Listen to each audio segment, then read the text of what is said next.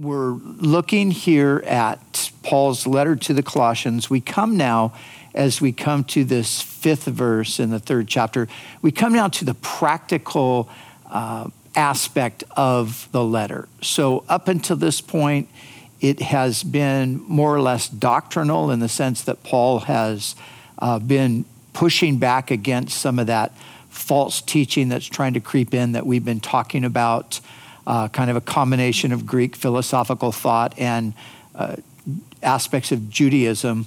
And so Paul uh, addressed all of that, and now he comes to that place in this letter where he's now calling us to live out our faith. And that's, that's a consistent pattern in all of Paul's writings. He always, of course, he starts with an introduction, uh, but he always moves first into what we would call the doctrinal side of things. He moves into the, um, the, the work of God, talking about the work of God.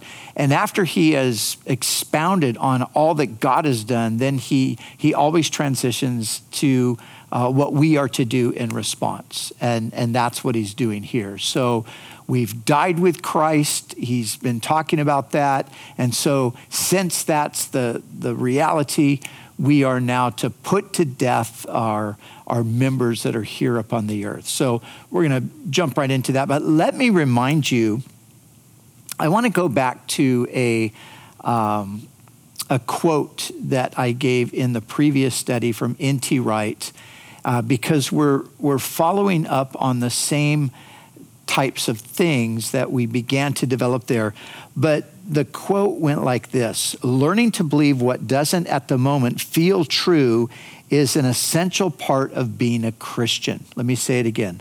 Learning to believe what doesn't at the moment feel true is an essential part of being a Christian. Now, the reason I wanted to start with that again is because Paul now is telling us um, so he's, he's told us that we died with Christ, but yet now he's telling us to put to death. So how is it if we if we died, why do we have to put anything to death? Well, this is the reason because as we pointed out previously, and as the, the statement from N.T. Wright indicates, we don't always feel like we died to sin, do we? And a lot of times we have strong feelings that are tempting us towards sin. So, what do I do about that? Well, this is where I have to recognize, like we said before, that there is a truth that is a, a spiritual truth, and I have to I have to stand firmly on that truth regardless of how I might feel. So the truth is, I died to sin because Christ died to sin. I'm in Christ. What happened to Christ literally happened to me spiritually. And so now I'm dead to sin, even if I don't feel like I'm dead to sin.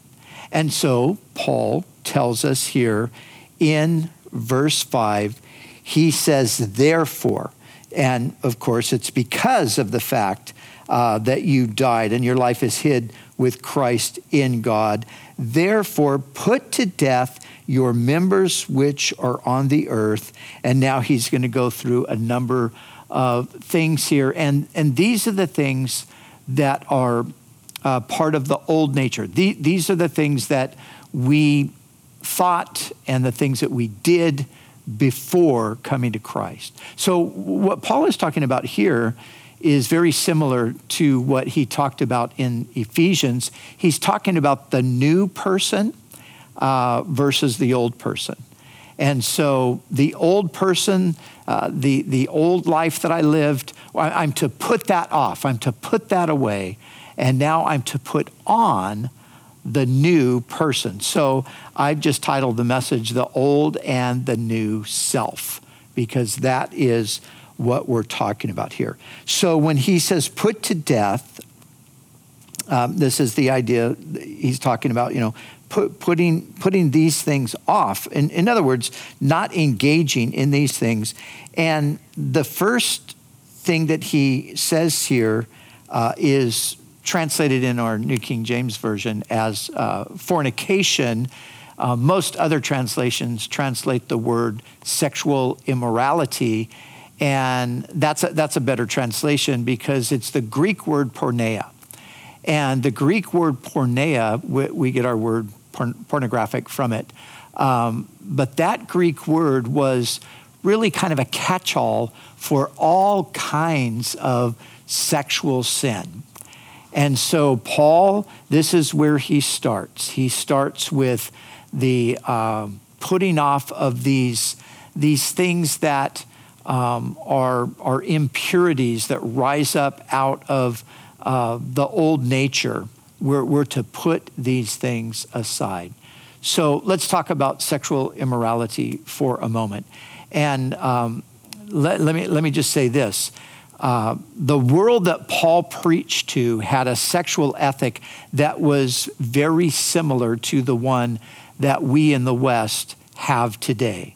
And, and really, what's happened in regard to sexuality in the Western world is we have gone back to a pagan sexuality. So, what we're seeing in our uh, cultures today here in the West, whether it's in the United States or Canada or Australia, New Zealand, uh, all over um, Europe, any place where Western civilization has touched down and, and has taken deep root, you're going to find the same kinds of sexual ideas and agendas.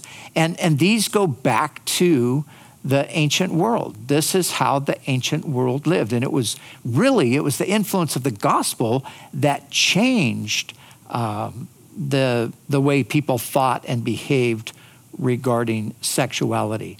As the influence of the gospel begins to wear off on Western culture, we're seeing a, a it's like a resurgence of the, the pagan ideas of sexuality. And so, but let me just clarify what sexual immorality refers to. And it's, it's really quite simple. You don't have to get real complicated in trying to explain it. Um, there, there's actually only one um, means of sexual expression uh, it, that God allows, only one. Um, but within that one, it's, hey, have all the uh, pleasure and enjoyment and, and fun you have. But the, but the one expression of uh, sexual activity that God allows is the expression of sexual activity uh, within a heterosexual marriage.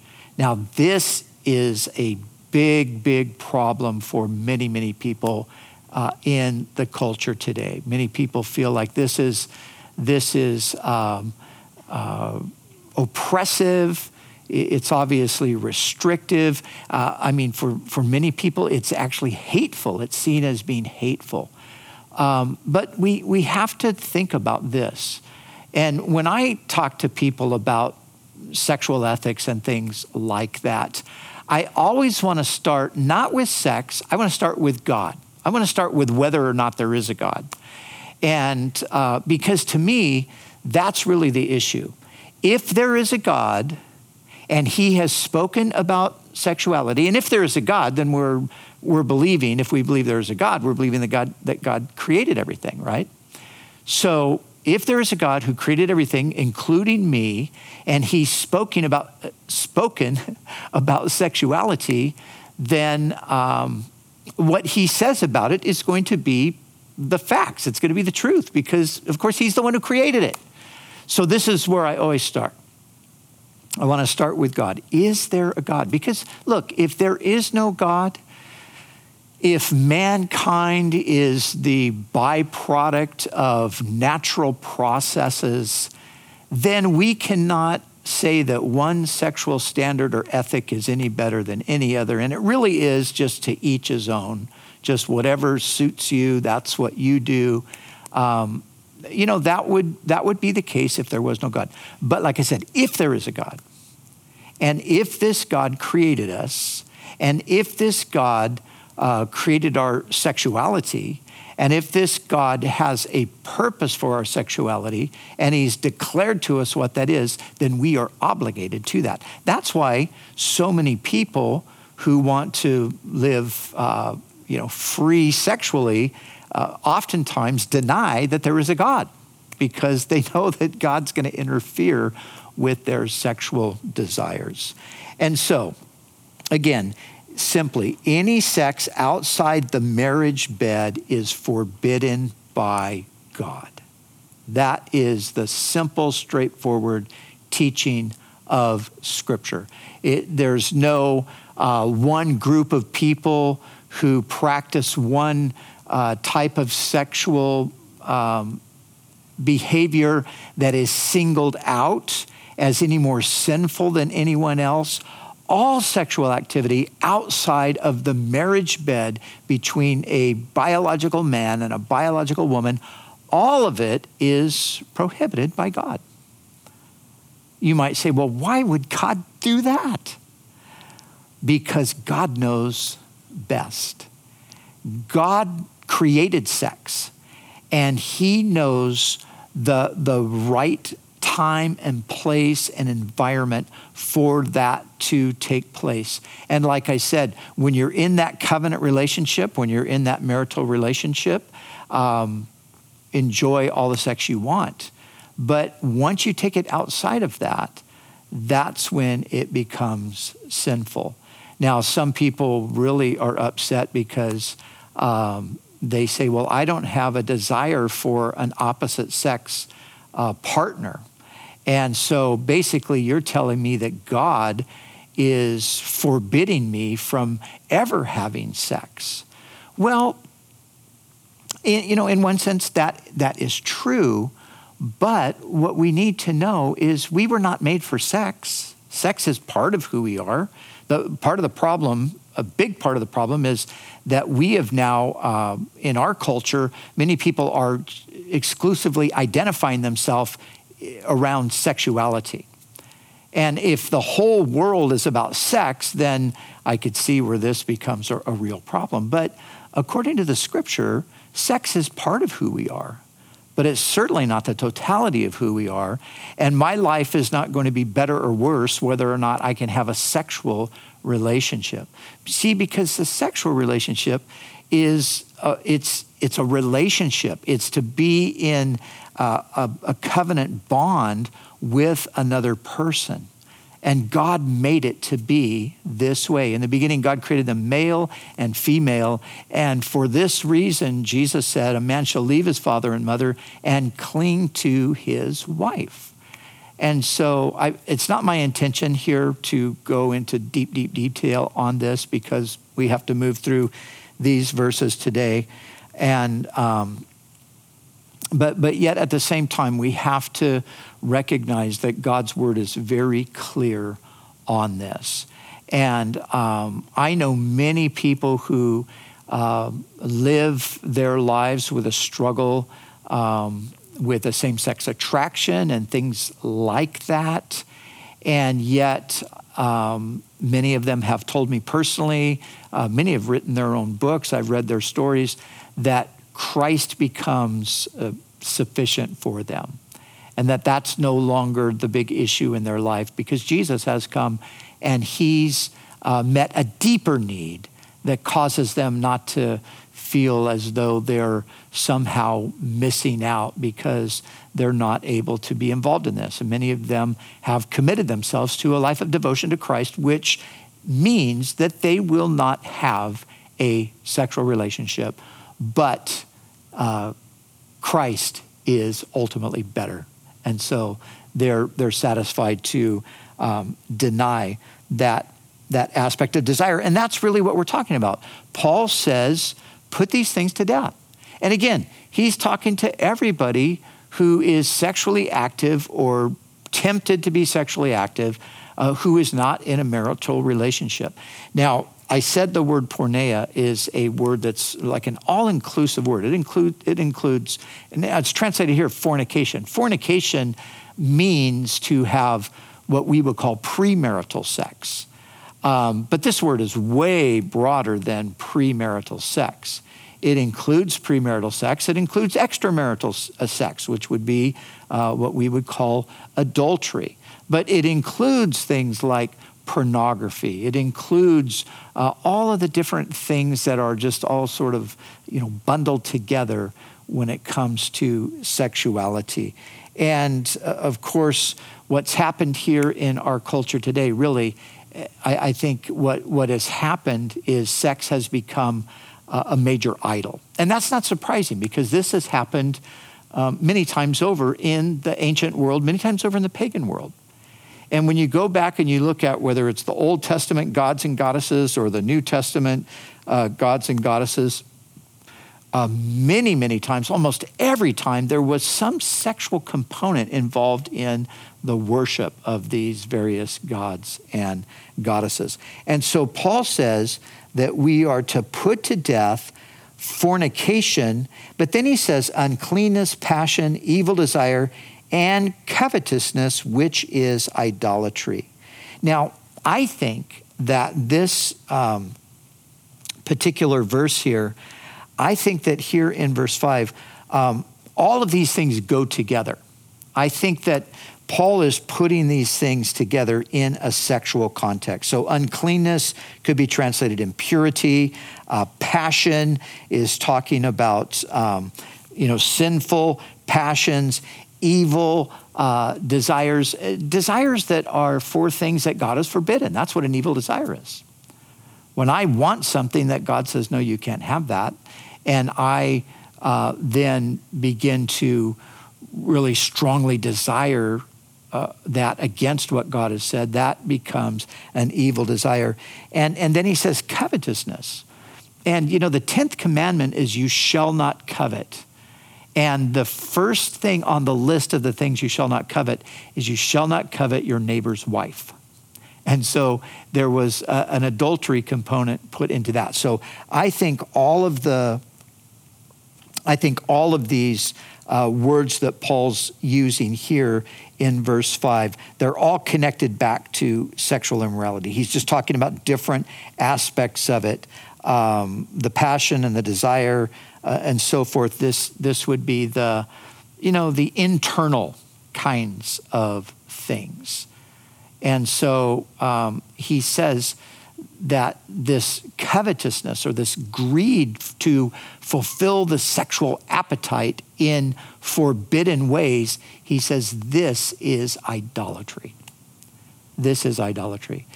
And, and this explains to some extent why there's so much um, hostility and even hatred toward people today who uh, disagree with a person's view on sexuality because what's happening there is they're coming up against their idol. And this has always been the case all throughout history. You have to defend your idol and you know your idol controls you and you defend it and we see that happening i, I think that it's clear that sex has become a uh, a god in our culture today. The pornography industry produces 97 billion dollars a year. 97 billion dollars. That's that's outrageous. That's unbelievable. Um, sex is the number one searched for topic on the internet. So, first, right at the top of the list, people going online, people going to Google or going to in their browser, whatever, sex is the number one. Uh, that, that's, that's where the majority uh, of people are going. There are 4 million victims of sex trafficking globally. So this is, as it was in the Greco Roman world, this is an idol. This is a false God. And, and we see people are so devoted to it, and people are believing that they're going to discover themselves and they're going to find their ultimate happiness in, in this sexual relationship or that sexual relationship or this multitude of relationships or changing my sexual identity or whatever. I mean, what, you know, people are so invested in this because they're believing that this is what's going to fulfill them. That's what a God does. And so in our current cultural moment, um, sex has become that idol. But listen to what Paul says he says, Because of these things, the wrath of God is coming upon the children of disobedience, in which you yourselves once walked when you lived in them. So, two things um, God will judge the sexually immoral person. Um, it, that, that will inevitably happen. God loves sexually immoral, people. We've, we've all been sexually immoral to one degree or another. But yet God loved us. And he loved us so much that he sent Christ to die for those things that were an offense to him. And he has forgiven those sins of ours. And that's his, that's his first and uh, primary desire, not to bring his wrath upon those who um, live in sexual sin, but to forgive them and to pour out his mercy upon them and to bring them into a relationship with Him and out of that kind of behavior. And Paul tells us right here that that was the case with the Colossians. He tells us, or speaking to them, he tells them that you yourselves once walked uh, in these things, you lived in these things. And that's been true too, all the way from the very beginning of the gospel going out into the world the gospel meets sinners where they're at, and it brings the mercy of God and the grace of God. And it's only when a person spends their life resisting the mercy and the grace of God that inevitably the judgment of God will come. Because remember, you were created by God and you were created for God, and your body really isn't your own, even though we hear that a lot today oh, it's my body, I can do with it what I want. Well, that isn't really true. It's not even true on, uh, on the level of life in, you know, just our society, right? There are things you can't do with your body. You can't drive down the street in your car without your seatbelt on. You have to strap your body in, or you'll get pulled over and you'll be cited. And there are other things you can't do with your body. You can't go up onto a building and jump off. People do it, but you, you can't do it. If you, if you try to do it and you get caught, you're going to get uh, taken and you're going to be put into a 72 hour lockdown. Um, you know, there are lots of things that we can't do with our body that the law around us tells us. And God tells us there are certain things that we are not to do with our body either. And He's completely willing and desirous to forgive us for our offenses in that regard. Uh, but if we persist, then there will be a judgment that comes. And oftentimes that judgment starts here and now. It, it, it doesn't only wait till the future, it starts here and now. And, and many would testify about how um, their, their sexual behavior has led to many, many uh, personal problems in their life, sometimes physical problems, uh, obviously relational problems, sometimes even emotional and mental problems. I'll never forget reading the story years ago of the actor Rock Hudson. Maybe you remember that name. Rock Hudson was a famous actor in the 60s and 70s and um, probably a little bit before that. And uh, he was uh, involved in the gay lifestyle. Behind the scenes, of course, at that time, it was, you know, it was taboo to, you know, be publicly uh, gay. And, um, but Rock Hudson was also one of the first celebrities to contract and to die from AIDS. And I, I read his story in his own words. And he spoke about how he came to the point of, of hating uh, sex. He hated it because he realized too late that it was actually the thing that destroyed him. And I, I heard not too long ago a wonderful story about how Rock Hudson came to Christ right at the end of his life. And that was a great thing. I'd never heard that before. But anyway, that's just an illustration of, um,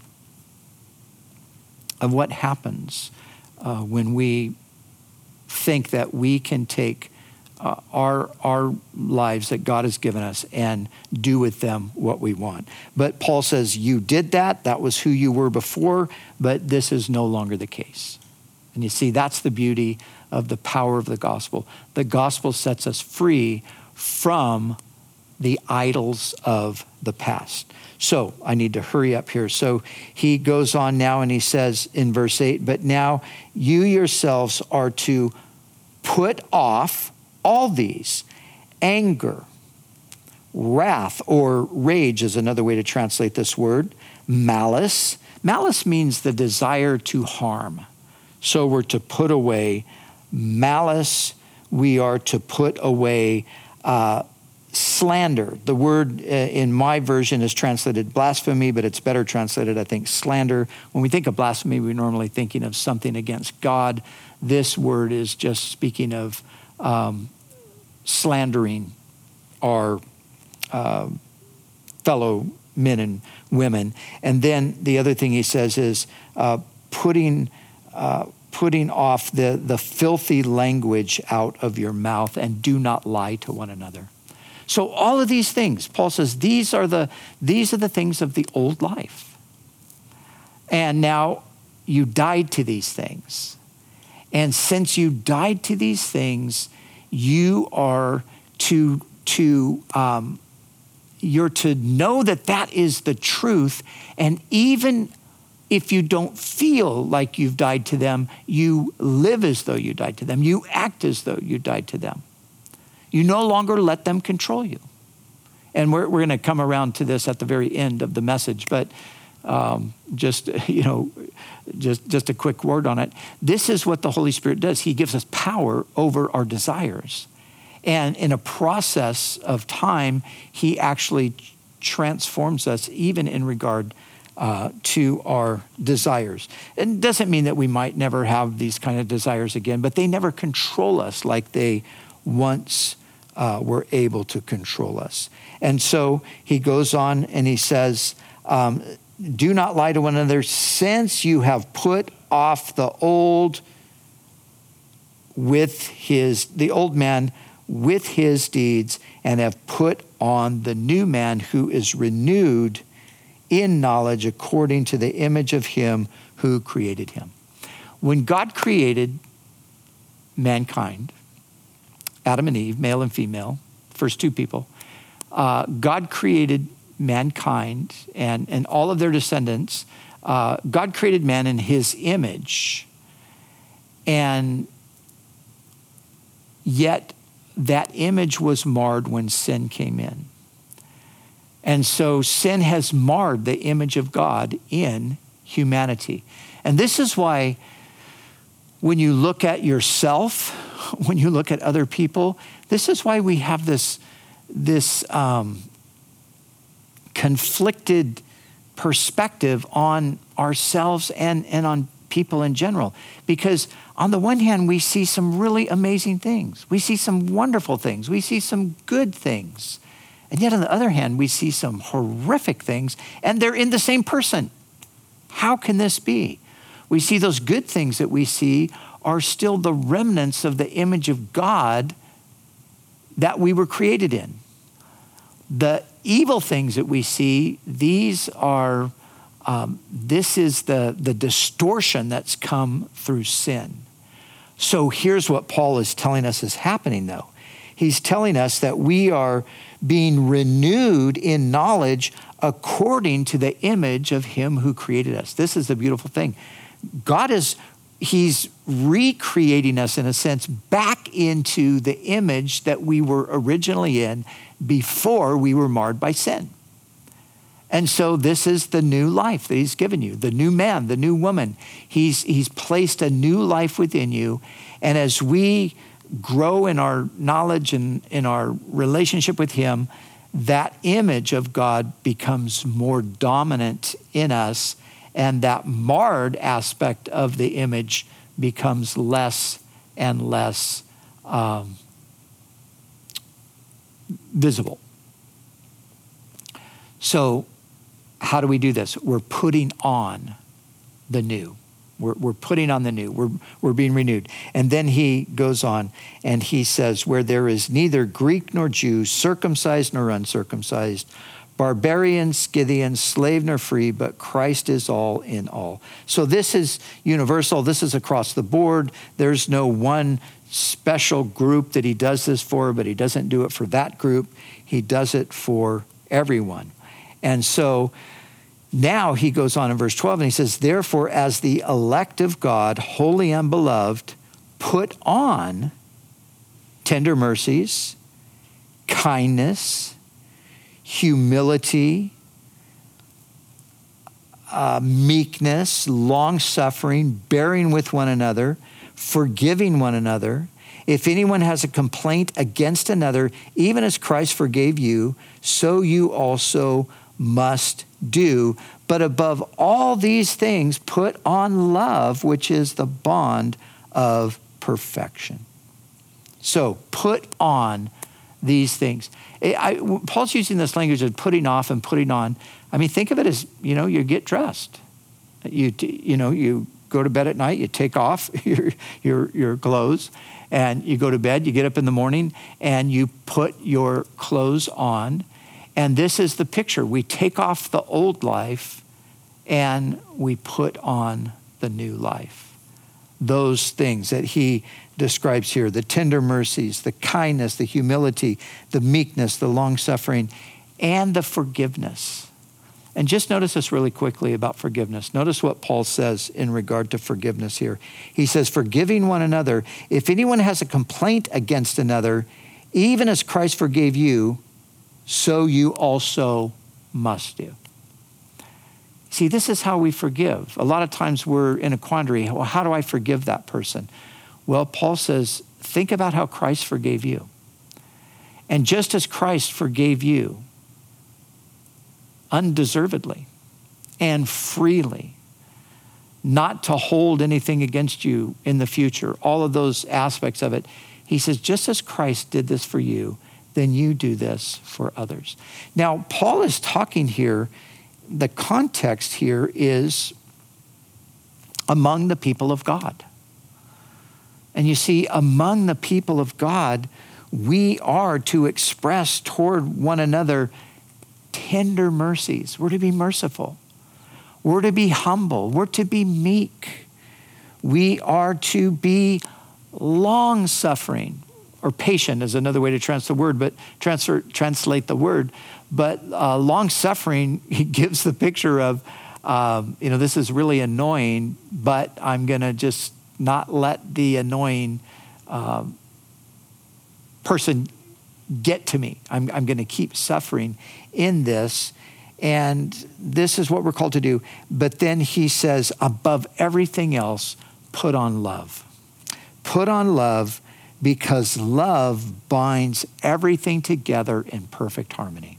So, all those things that we just talked about tender mercies, kindness, humility, long suffering, uh, meekness, forgiveness all of it's bound together in love.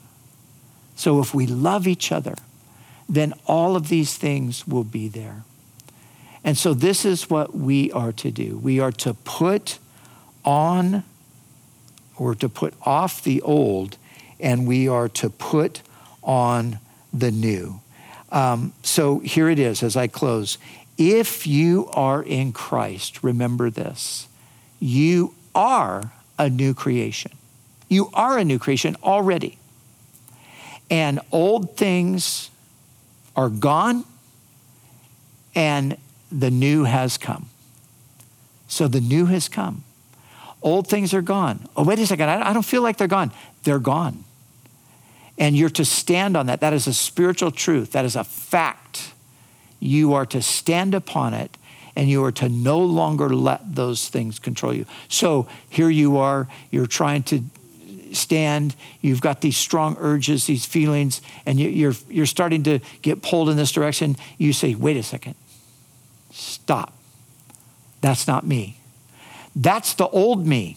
But the old me died with Christ. I'm a new creation in Christ. And so, as a new creation, no, I'm going to put on these things.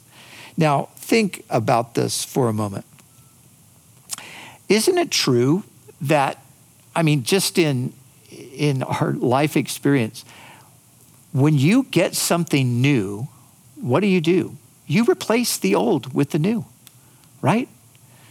And so many times it's like, I can't wait to get rid of this junky old thing, whatever it is. Maybe it's a junky old car and you're sick of it breaking down and and man, you had an opportunity, you got a great deal, you were able to get an amazing loan, and now you got this new car. What are you going to do? Park that in your driveway and still drive the, the junker around? Of course, you're not going to do that. You're going to get rid of that thing because the new has come. And so that's, that's what we're talking about here. The old, we're, we're just to, to set that aside because the new has come. So, whether you feel like it or not is not the point. You see, the fact is, as I said, we are new in Christ. So begin to act like the person you are, not like the person you feel you are. And in time, you'll see that the new you will emerge more and more as time passes the new you will emerge. As you say no to the old man and you say yes to the new nature, you're going to find that through a process of time, that your desires are going to become more and more toward the things of the new. You've perhaps heard the saying, fake it till you make it. Well, it's a bit like that, except you're not really faking it because you truly are a new person in Christ. But you know, there, there have been people who, I mean, that's sort of been their story, right? Uh, I think of some actors. I've read some stories where, you know, people talked about how they, you know, they began, they were just pitiful as, as far as their skill went in acting, but they just kept, you know, kind of pretending like, hey, I can really do this. And eventually they did it. Uh, so again, fake it till you make it is not really that great of a slogan because we don't want to fake anything, but we're not faking it. We're just acting on what is really true, regardless of how I feel. So, going back to where we started, learning to believe what doesn't at the moment feel true is an essential part of being a Christian. And that's what we're talking about here. So a lot of these things, man, I don't, I don't feel it. I don't feel the love. I don't feel the, the humility. I don't feel any of that. But that's who you really are. So begin to act it out. Begin to live on it. You, oh, but, but I feel this. But, but that's not you anymore. That, that, that's the old you. That, that person's gone. And you have to just recognize that and stand in the reality of the fact that you are a new creation in Christ. Let's pray. Lord, we pray that these truths would uh, really grab hold of us, Lord. And we, we thank you that you have a new life for us. You have a new lifestyle. You have a, a new behavior pattern that's healthy and good and healing and it, it blesses us and it blesses other people. Help us to walk in that reality and not to get sucked back into the old. Help us to recognize that it doesn't matter how we feel, what matters is what is true. And what is true is that Christ died and rose again, and that we died with him and we rose again with him as well. And so work that, Lord, uh, in us, we pray. And I pray, Lord, for anyone today who's maybe been struggling, I pray that you would just show them that this is the key that unlocks that new um, life in the Spirit that you've been calling them into. Help them, Lord, to put off the old and to put on the new. And Lord, if there's a single person that's joining us in the online service today that doesn't know Christ. Maybe they're all bound up and in the idolatry of this world. Maybe it's sexual idolatry or some other form. Uh, Lord, they're controlled by these forces that are uh, wrecking their lives and the lives of people around them. Help them to know that in Christ they can have a new start as a new creation. Help them to call out to you We pray in Jesus' name. Amen.